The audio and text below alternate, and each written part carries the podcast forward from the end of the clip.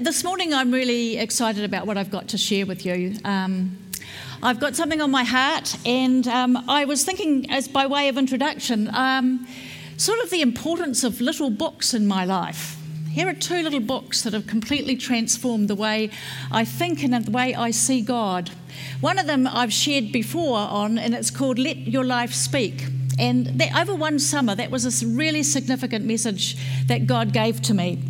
And this year, we were in a caravan, my brother-in-law and sister's caravan, and I happened to be looking around for something to read, and I happened to open a little door in the caravan, and out popped a book. And it's called The Furious Longing of God. Am I making sounds? Okay, let's see if we can change that before we go any further.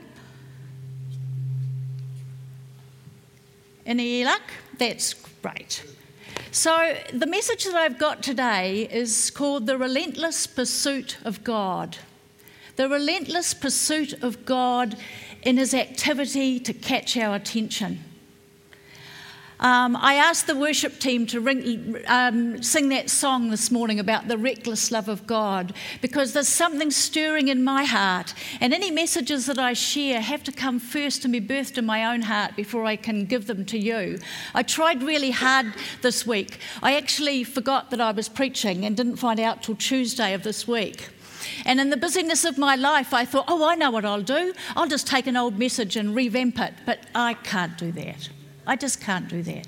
If I'm going to pass on something to you, it has to come from the life of God within me and what he's stirring up and doing in my own life. The back of this little book, The Furious Longing of God by Brennan Manning, says, imagine a stormy day at sea. Your ship is yielding to the relentless wind, and it's pummeled by crashing waves, subject to the awesome force of nature.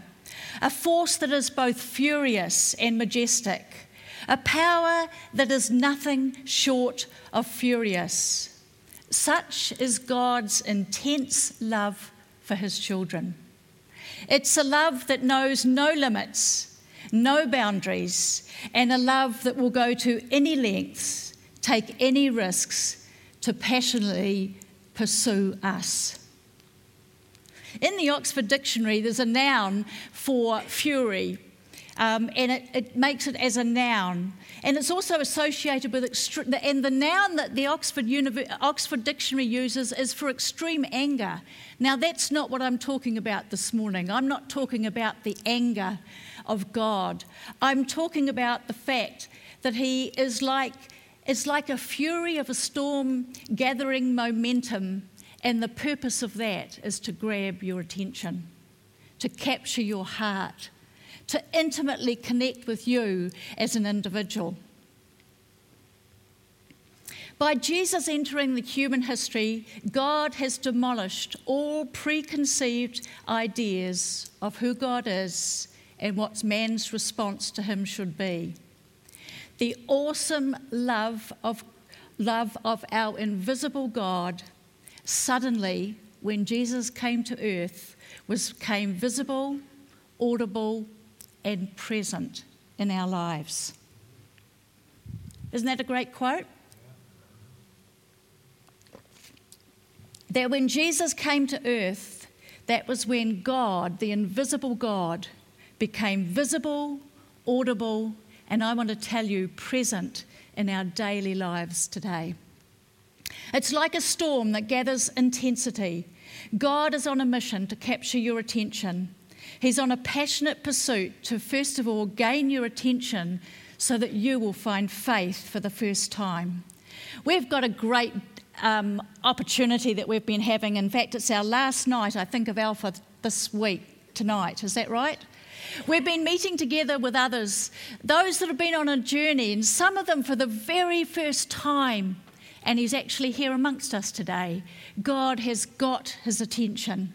And when we went to pray for this young man, one of the things that he said back to us was that he said, I've got lots of questions in my head, but God has captured my heart.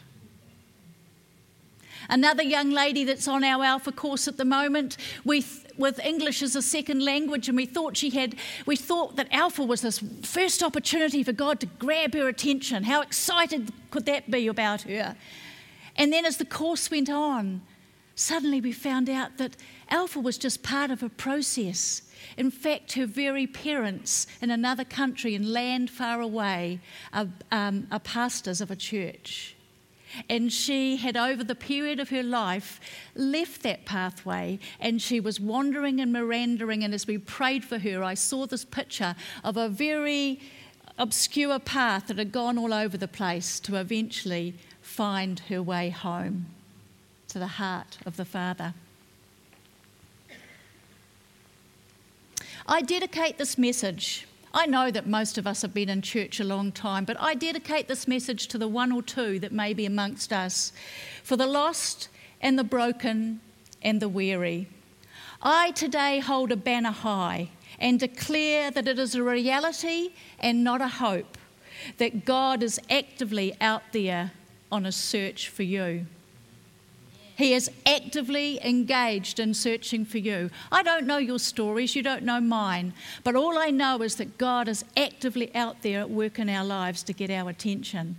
And for some of us, it's for the first time, or it might be the first time that we've actually really realised that this is a time when we need to respond back to the heart of God.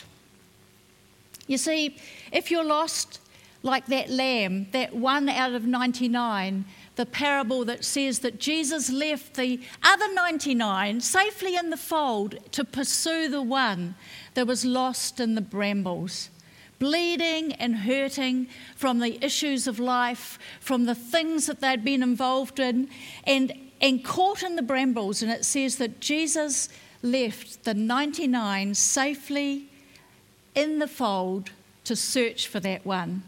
I was thinking about the shepherd with the rod and the staff and trying to get my head round which way it was and which one looked like what. But I knew that one of them, the rod or the staff, had a kind of kink in it. And it had the ability for the shepherd to go into those brambles and get it round the neck of that lost and lonely lamb, that lamb that was bleeding and completely ill at ease and lost, and bring it out from those brambles and bring it home. Isaiah 30 verse 18 says, "And therefore the Lord earnestly waits. He's expecting and looking and longing to be gracious to you." What a message we've got for the world out there, who totally misunderstand who this God is that we love and serve. God says he's expecting and looking and longing to be gracious. And therefore he lifts himself up. I can see him sort of trying to, figuratively, stand up taller so that people will see him instead of just misinterpreting him. He goes to great lengths in people's lives that he would have mercy and show loving kindness. That is the message that we have to give to others. But it's more than that. Other than the lost and the broken and the weary that have yet to find the shepherd, part of my message today is dedicated to the fact that God goes further than that. He's not just after our attention, to get our attention and for us to come to know him for the first time, but his heart is relentless in pursuit of continuing to have our attention, continuing to work in our lives. Not to just let us come to him and sit there playing a harp on a cloud, but to actually have our lives transformed. And he will go to any lengths, at great lengths, to get our attention. It's like the 99 in the fold. He doesn't leave them forever. He comes back and he shepherds and tends to them, but he expects something from them. And whereas he uses his staff to get round the neck of the lost and lonely and sheep that's caught in the brambles, I was thinking that he actually, for the rest of the 99, do you know what he really wants to do often? He wants to prod us. He wants to get us moving. He wants us to decide that, for heaven's sake, it's not just to be left safely in a fold, but we've got a mission on our lives. There's a whole world out there that is yet to find him. And I just imagined in my mind God there, you know, with that prodding staff or the rod, actually just saying, I am in relentless pursuit also of you. Even though you've known me forever, it feels, there are things I want to do in your life. This healing I want to do in your life that others don't even know is there, the brokenness that's there, that we cover up so well, that we pretend we're fine when inside of us there's something aching and longing to connect again with the fury of a loving God who's in pursuit of us. I haven't got time to make this message one entirely centred on that theme, but I collect little things as I go along. I've got subjects for the 99 in the safe fold. One message I'd like to do at some stage that's sparked in me is The Habit of Enjoying Adversity. What a great title. I remember the day I got it. I got this sort of thought going through my mind from a reading I was doing. The Habit of Enjoying Adversity. And I'd just been dumped with two lots of information that had nothing to do with me, that then would then have severe and serious consequences on my life by other people. The habit of enjoying adversity. Thank you, God. I'll keep working on that one. Another one, what do you do in the darkness? What do you do when life goes dark or the lights turn out and God seems silent? What do you do then? How do you find him? What is your response? What should you be doing? I won't get distracted. But another one, a favourite of mine, which will come out as we move through this message this morning, is once that we've been brought safely back in the fold, our mission is not to try and earn and pay back God the favour. That's not what he wants. He doesn't want us then to become passionately trying to pay back the favour he's given us by being good, by doing right things. He wants us in a living and vital relationship with him. So an example I want to give of John's restful repose, I've called it. Thomas Brodie, an Irish scholar, wrote a commentary on the Gospel of John. And it has been argued that his whole starting point of how he interpreted the Gospel of John is a theology that is the abiding and restful union. The abiding and restful union. He read the whole of John and he brought out this theme above everything else about the fact that when we come to faith, we need to learn a place of restful union with God and not furious activity to try and do things. Something in our heart has to find a restful place. Now, I couldn't help but think of John in that one scene of the Lord's Supper. He's the one that dares to have the audacity to lean on the chest of Jesus, where all the other disciples and all the other pictures that I know are sort of lined up prim and proper. Yeah, all lined up. Jesus is in the middle. And what do we find? We find the disciple that Jesus loved leaning against Jesus. There's something about that he wants us to capture. We can be the disciples of Jesus that do amazing things for him, but he wants us always to know how to find rest and to lean and not always be active. I had to laugh. I was thinking to myself, I wonder if John, the disciple, knew that as he leaned on the chest of Jesus, that picture would go viral. How many times have you seen throughout all the generations of history that supper with John leaning on Jesus and all the others lined up? In fact, years ago when we were in Florence, in the markets of Florence, I picked up a needle thread embroidery of it and brought it back and framed it, and that very picture has been on the wall of my family, my mum and dad's, for years and years, and I've now inherited it. And when I look at it, I need to be reminded that despite everything that I might be doing, no matter what activity I might be involved in for God, I have to find in my soul a place of rest. I have to find that. To be fully alive, I must know his love, his furious, passionate pursuit of me that is not really merely just to get my attention, but it's to daily engage with me, that I would learn what it is to be fully alive. I came across this term the other day, to be fully alive in God. It's packed with all sorts of things that go off from my heart. But I want to, and I'm sure you want to, as you go through your life. And that is why God is passionately after us, to make sure that we're not half asleep, that we're not distracted, that we're not going down pathways that are going to lead us to danger, but that we are fully alive in Him. Psalm 46 verse 10 says, "To cease from striving and know that I am God's."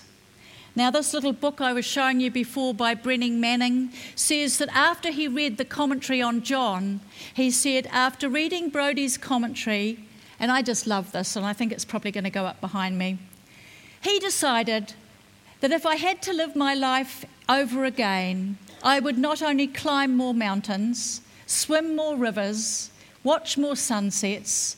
I wouldn't only get rid of my hot water bottle, that's not negotiable in my case, my raincoat, my umbrella, my parachute or my raft. I would not only go barefoot earlier in spring and stay out later in the fall, but I would devote not one more minute to monitoring my own spiritual growth. Not one more minute.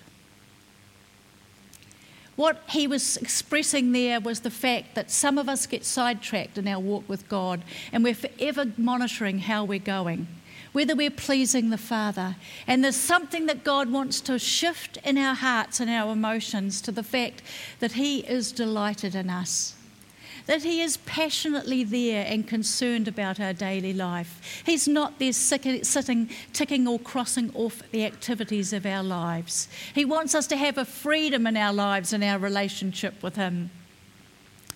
I couldn't help but then move on to something that by way of, it says, no human word is ever more even remotely adequate to convey the mysterious and furious longing that Jesus has for you and me to live in His smile and hang on His words. And the best description of that can go with the terminology of what it means to be grafted. Now, I know that there's a few gardeners out there amongst us today, and you know the example already that Jesus talks about being grafted to the vine. There is a, what it actually explains is I actually went on a bit of homework to look at what grafting was all about. It's a horticultural process, which often I tend to lean towards because I love my gardening. Romans 11 verse 17 describes a wild olive shoot sharing the richness of the root tree. If we're going to get to a place of restful repose where our life in God has a sense and a rhythm of achieving the things He wants us to do without strife, we need to know what it is to be grafted to the vine. And in that picture there behind me, you'll see that it's on the left-hand side, something was cut off from the main tree. It was cut off, and that depicts the sacrifice that Jesus made for you and I. That's God Himself who sacrificed His life so that we, each of us, could be grafted into the root tree that would sustain us, and that we would be able to draw on out of the very life of God within us. And as I thought about that, I thought about the fact that if each of us, in that right-hand side of that picture, if each of us actually get grafted in and draw on the life of God for ourselves, imagine the number of fruitful vines that would be throughout our city, each of our lives. But do you notice there's a bandage around that?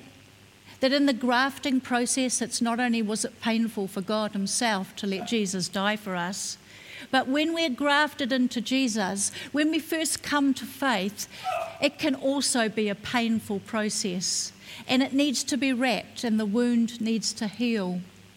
And I encourage you, if you know new people coming to faith, to be there for them as they ask questions, as they find what this new life is, that we need to be rooted and grounded in the love of God, each and every one of us. The call is for us to come to his love and then settle and remain in that love. And constantly, as we're grafted to God himself, draw on his resources. Ephesians 3:17-19 is a favourite of mine. May Christ through your faith actually dwell. May God find a place where he can settle down in your life and make his home a permanent one in your hearts, that you may be rooted deep in his love and securely in his love, that you would know God for yourself. Now, I describe the relentless pursuit of God that's after us to first capture our attention and then continually pursue us so that we would be fully alive. But you know, we have options. In each of those situations, we have options. I know that God is in a passionate pursuit of every individual on the face of the earth. But when we first find him in that pursuit, we either run towards him or we run away from him. I think of a deer. There's a story of a farmer driving through the countryside at dusk, and he looks over the fence and he sees in the distance a deer, a young deer. What are they called? Anybody know? I couldn't remember. What's a young deer? A fawn. Okay. A fawn, all lonely and alone, right at the very back of a paddock. So he gets his searchlight out and he goes and he searches, much like the lost sheep, the one of 99, and he shines his torch in the distance, and there's the deer, the young fawn. And its first response is just to go frozen, absolutely frozen, because he'd never seen this man before. He didn't know the light. The light seemed too bright. And at that very moment, as the farmer went out of his way to rescue a fawn that he didn't even know about, it wasn't part of his flock, the deer had two options: to either run away or run towards. And you know, we have exactly the same choices, even if we've been in faith forever, for a long, long time. When we realise that God is in active pursuit of us on an issue, on something that he wants us to change, or on something he wants to shift in our mindset, we have two options. We either respond and come to him and say, "Thank you, Father. Thank you, God. I trust your heart. I know that your intention is only for my good and not for any harm. And if you're speaking to me on this issue, I will come to you. I will respond. I will do anything that's necessary." And I don't know about you, but God's always in pursuit of me. There's always something he's hounding. Not hounding me, that's a wrong word. He's pursuing me on. And sometimes it's just a shift of mindset where I've thought of God in a certain way and he wants me to see him differently, that I will be free and fully alive. Other times it could be an issue he wants me to actually take note of and do something about and change. And those are important things in our lives. But you know, as the being grafted into the vine, do you know what's been happening lately for me? Far from perfect, and my husband doesn't need to remind me that I'm not, there are times that are continually surprising me because I am drawing on the life of God, that he's suddenly, spectacularly, when I face a circumstance that I did not want to happen or to be part of my life, he deposits something in my heart. He gives me the grace. He gives me the ability. It's like one minute it's not there and the next it's been deposited, because my heart, despite its frailty and humanity, has always been to go deep into the roots of the love of God. And the benefit of that is when you get the unexpected, when something happens in your life that you did not want, you did not deserve, God deposits something in you by way of grace, by way of faith that you could not have had yourself. The way that tomorrow I will still be with you.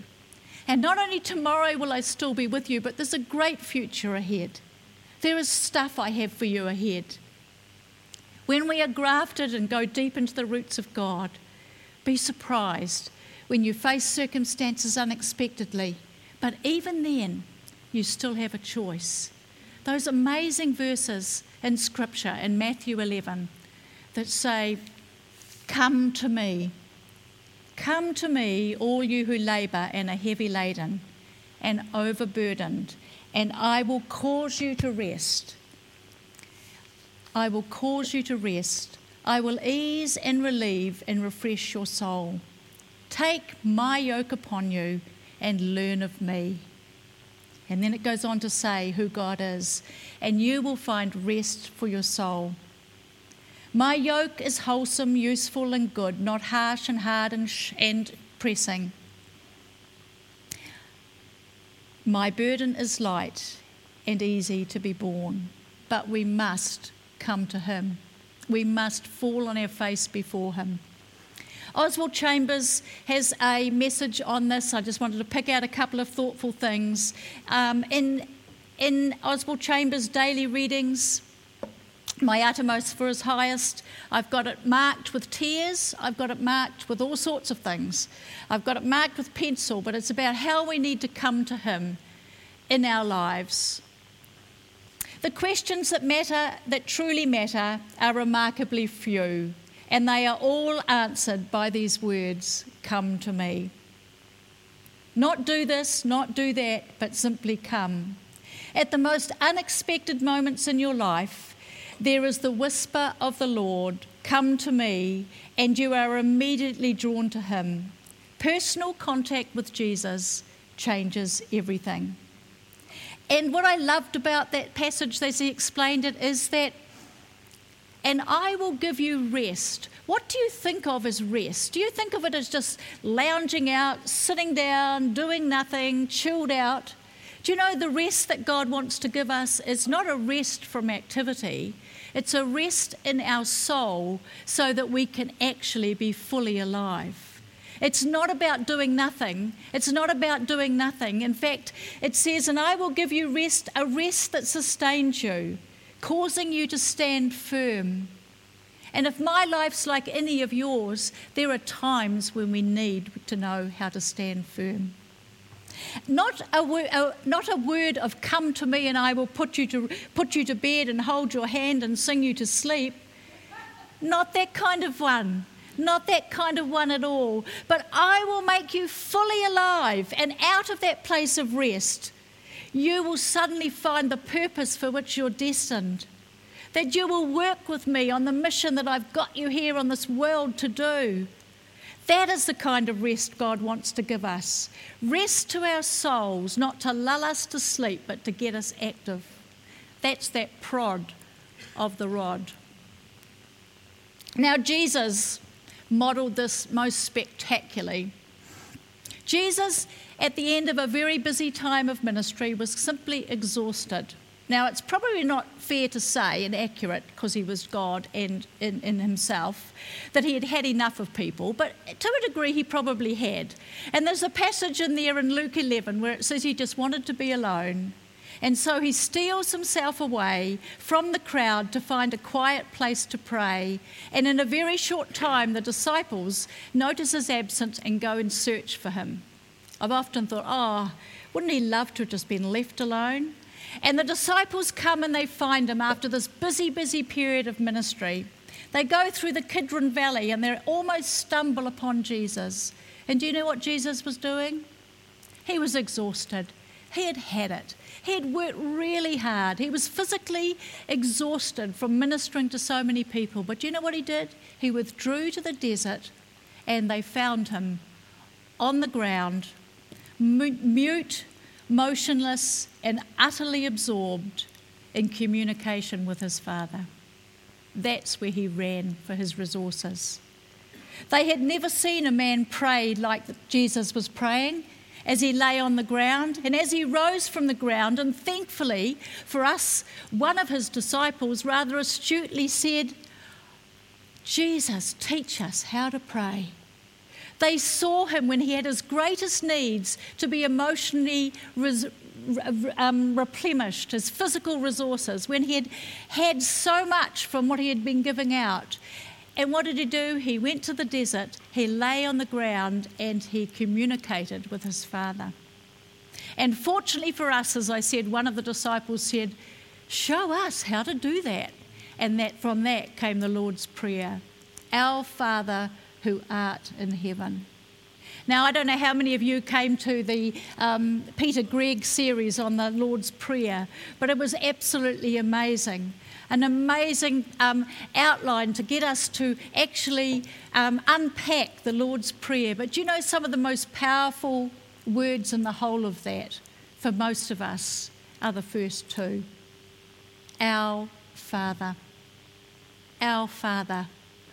Now, pagan philosophers over the past and up right to the present will tell you that God, if he does exist, and there's a great question mark on that,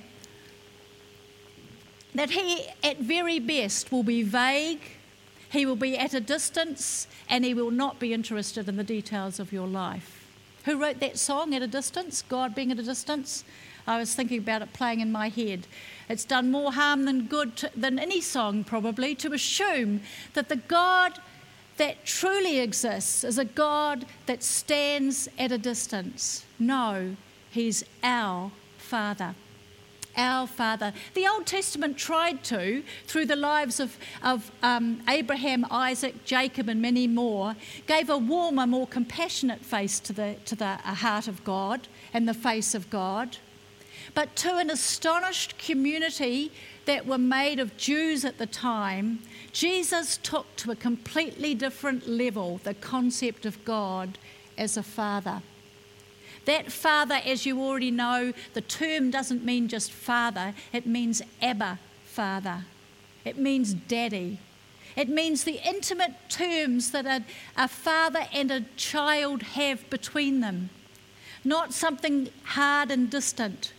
Papa, my own dear father. I have a father and I call him Papa, and I know what that means in the natural.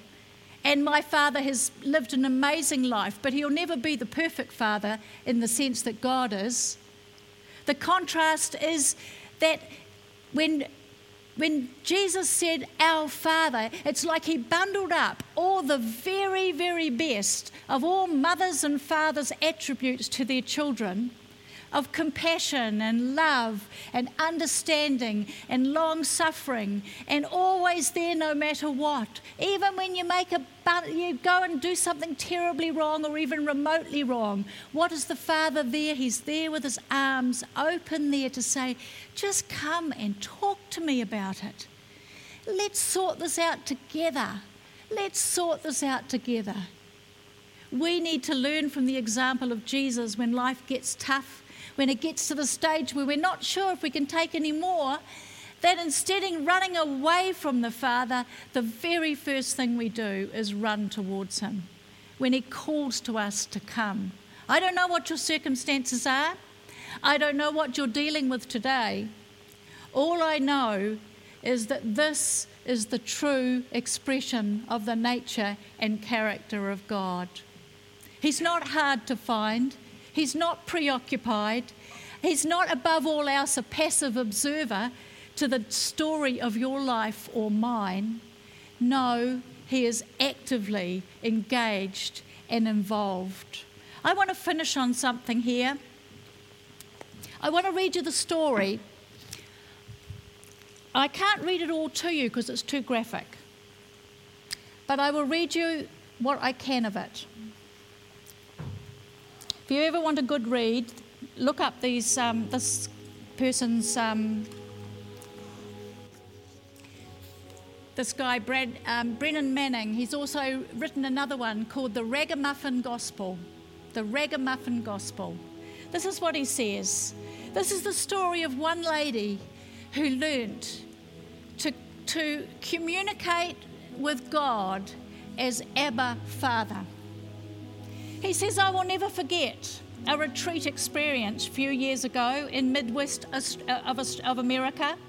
It was a rather large gathering, he says. He says it was about 7,000 people. I would say that was rather large. He said there was an invitation for healing and prayer that followed at the night service.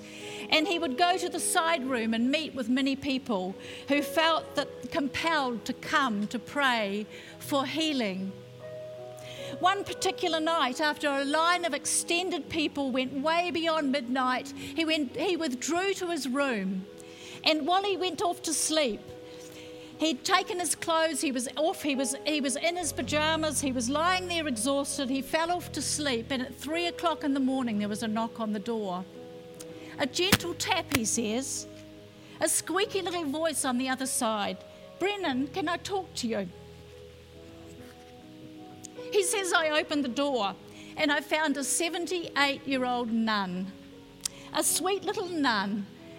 Her name was Genevieve. And she began to say, and she began to cry.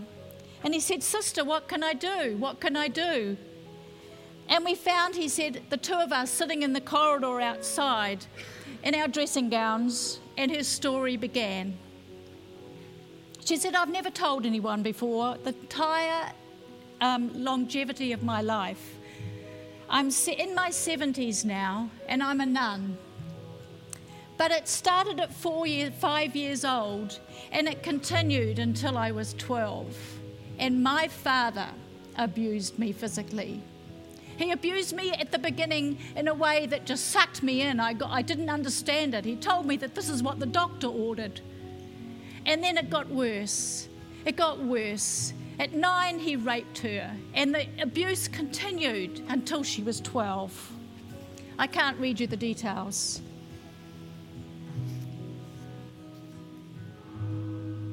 He said, in the next few minutes I prayed for her and for a healing, and then I told her to go away, and for the next 30 days she was just to say, no matter when she woke, whatever she was doing, 'Abba, Father, Daddy, I belong to you.'" Can you imagine, with that kind of history, even mentioning the word Father? But she took his advice. She took his advice, and all the way through those 30 days, despite how she felt so broken, she said, "Abba, Father, I belong to you." She said she would go and do it, and she did it. And one morning, a very moving and poetic follow-up, amongst the letters that I received one that came from the sister, from Genevieve. And in it, she described the inner healing in her heart, the complete and utter forgiveness she was able to give to her father, and the inner peace she had found just by repeating day after day after day, "Abba, Father, I belong to you." She finishes the letter by saying, "A year ago, I would have signed this letter with my real name in my religious life, which is Sister Mary Genevieve. But from now on, I will sign my letters, Daddy's Little Girl. Daddy's Little Girl." I don't know what you're facing. I don't know what kind of misconceptions have come upon your life over the years. I don't know what you're striving to do for God instead of resting in Him. But I want to encourage you that coming to Him as a father brings healing and hope and life to every one of our lives. Do you know, for some of us, the brokenness is on the outside, and it's obvious for the world to absorb. But do you know, most of us, in fact, all of us, have broken sections of our lives that need to be healed by the Father. And I want to encourage you, as we sing, just before we're going to sing this song, The Relentless Love of God, again, and then I'm going to get Jenny, who's prepared a poem, a little narrative of what this means in the real world, to read that after we've sung maybe once The Reckless Love of God. And I'll get Jenny to do the poem, and then we will finish singing it again. And if God wants to minister life, which I know He does, to those of us here today, I will encourage you to reach out to Him. Not to run away from Him, but to find Him, whatever is going on in your life. That each and every one of us will be grafted and deeply rooted in Him and be fully alive. So let's sing this, and Jenny, I'll get you to come and share.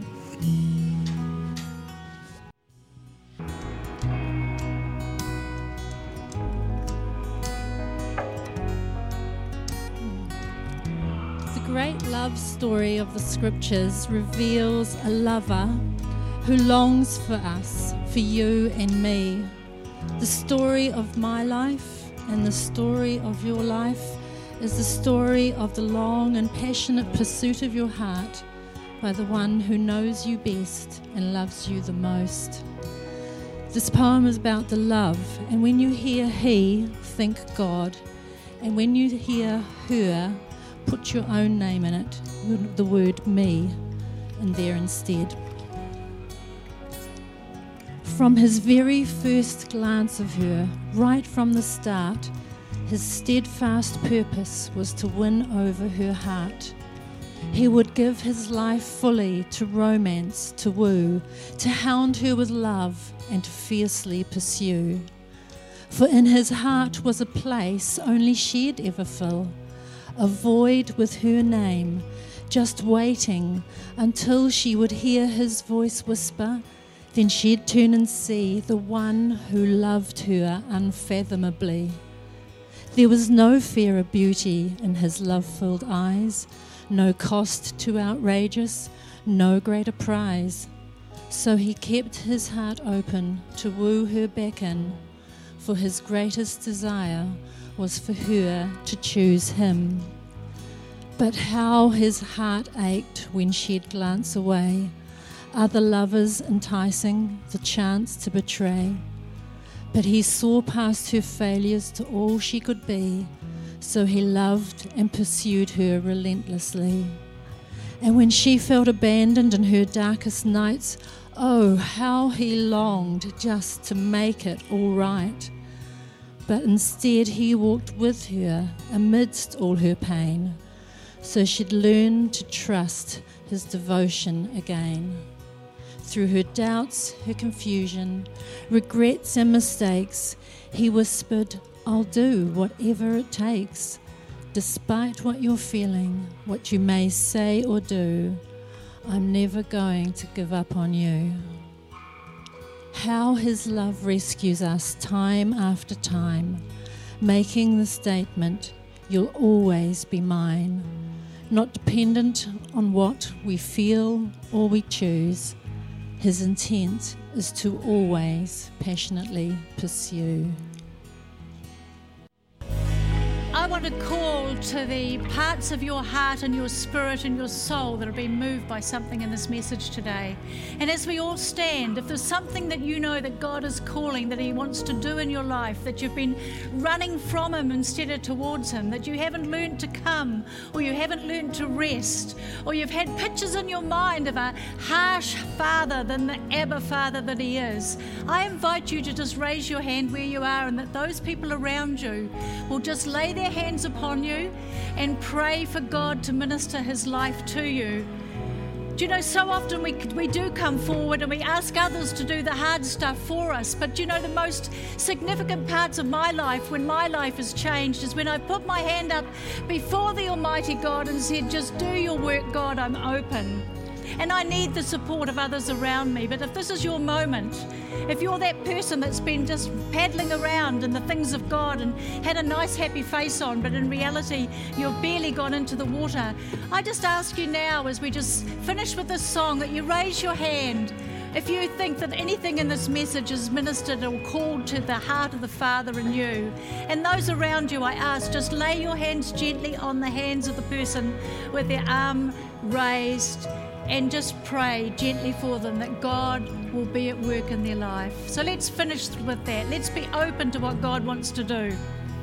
Thank you, Father. Raise your hand if you want ministry or prayer, if you just want to acknowledge before God that there's something you want to deal with, there's something you want to see changed. Thank you, Father. Thank you, Jesus.